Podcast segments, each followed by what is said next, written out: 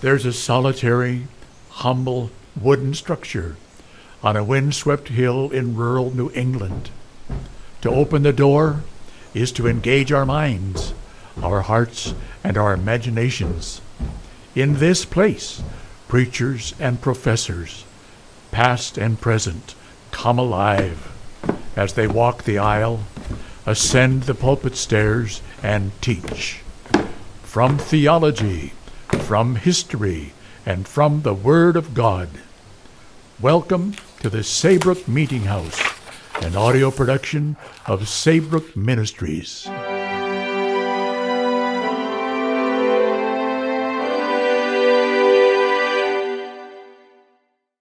Will you take your Bibles, please, and let me read to you from the Acts of the Apostles, chapter 2, and the opening verses.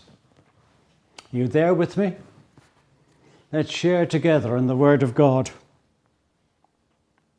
Acts chapter 2, verse 1, the Bible says, When the day of Pentecost had fully come, they were all with one accord in one place. And suddenly there came a sound from heaven as of a rushing mighty wind, and it filled the whole house where they were sitting. Then there appeared to them forked tongues as of fire, and sat on each one of them. And they were all filled with the Holy Spirit and began to speak with other tongues as the Spirit gave them utterance. Such an important place in the Bible, helping us to understand about the Holy Spirit, helping us to understand about how the Spirit operates, and indeed, I believe, how we should understand that disputed word, the baptism of the Spirit. So, will you come to me, please, and come with me and consider this Word of God? I expect if somebody asked, what happened on the day of Pentecost, the answer would come as a sort of summary. The Holy Spirit came and they spoke with tongues. But when we read these verses carefully and slowly, indeed, may I say, much of our Bible reading is far too quick. We don't pause over the individual items we're reading. If we read these, this verse carefully and slowly, we find actually that on the day of Pentecost, four things happened, not one. The first thing that happened, I think, is surprising. There came a sound from heaven as of a rushing mighty wind, and it filled the house where they were sitting. The first move of the Holy Spirit was not to the people, but to the place. The Holy Spirit came where they were. He filled the house where they were sitting. Marking, beloved, marking an important step and stage in the purposes of God.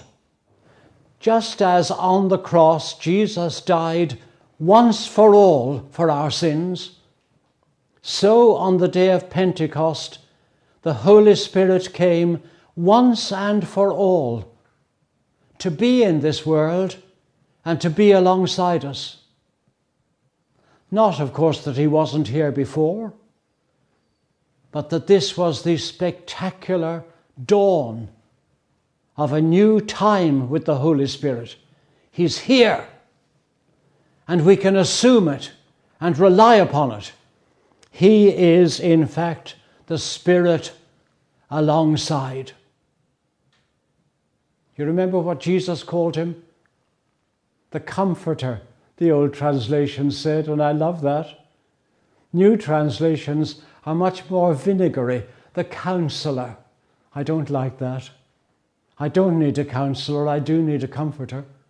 But actually, the Greek word is paraclete, the word who has the one who has been called alongside. That is to say, called by the Father to be alongside those whom Jesus has saved. We can, of course, call upon him for help, but this is far more important.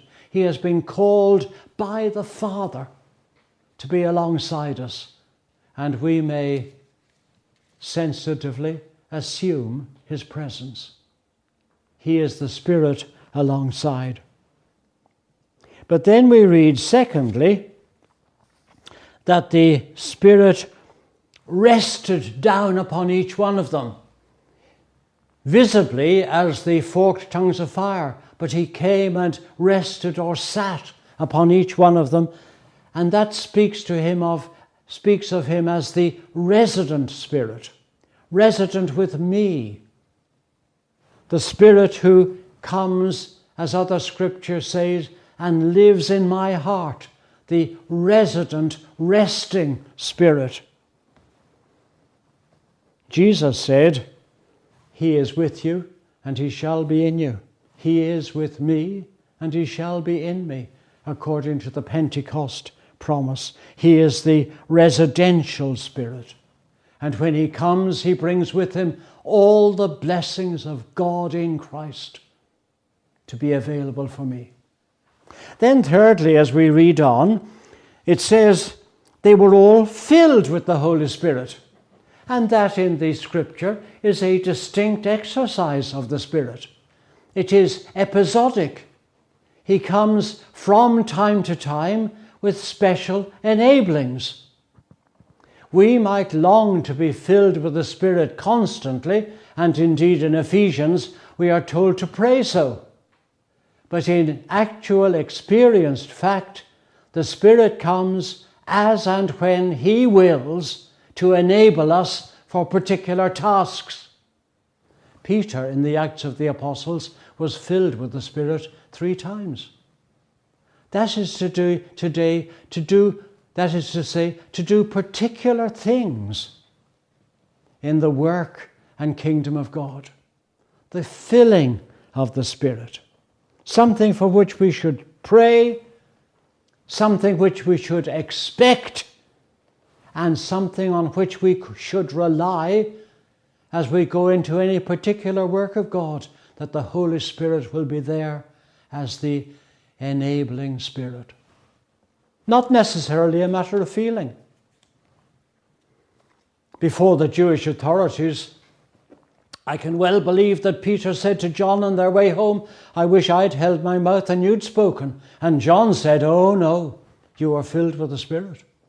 Maybe he didn't know, but the Holy Spirit was there as the enabling Spirit. And then the fourth thing is this they, they, they spoke with other tongues as the Spirit gave them utterance. He is the gifting Spirit. And according to Scripture, He doesn't give the gift of tongues to everybody. He gives gifts, says Paul in 1 Corinthians 14, as He wills and for the greater good. He keeps this exercise in his sovereign hands, giving to this one this gift, to that one that gift. But he is the gifting spirit.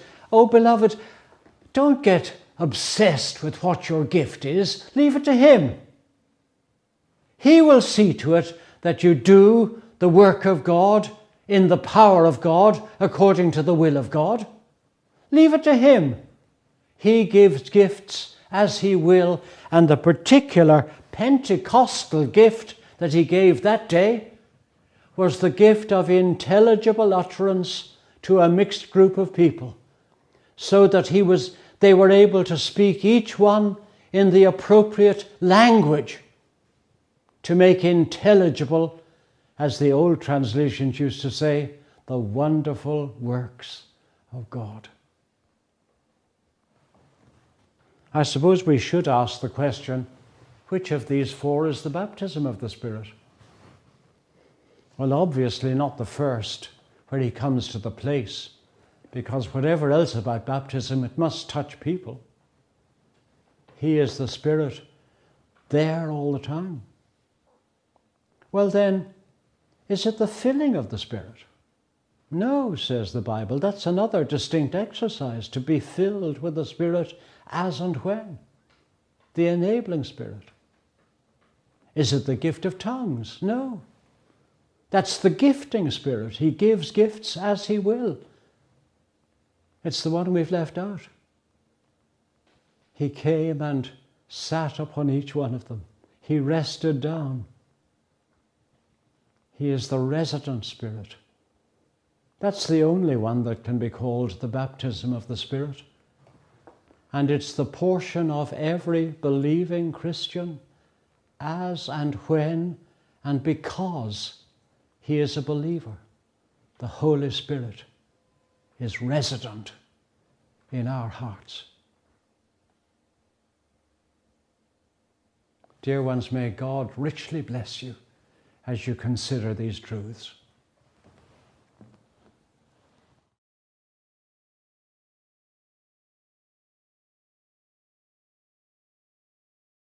Thank you for joining us this week at the Saybrook Meeting House.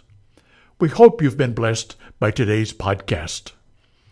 Saybrook Ministries' mission is to provide didactic and devotional content from the Christian faith delivered to the saints, recovered and refined by the Protestant Reformation. Be sure to visit saybrookministries.org for continually updated Christian content designed to inspire and invigorate our imagination and intellect. Join us next week for another journey to the Saybrook Meeting House. Until then, may God bless you.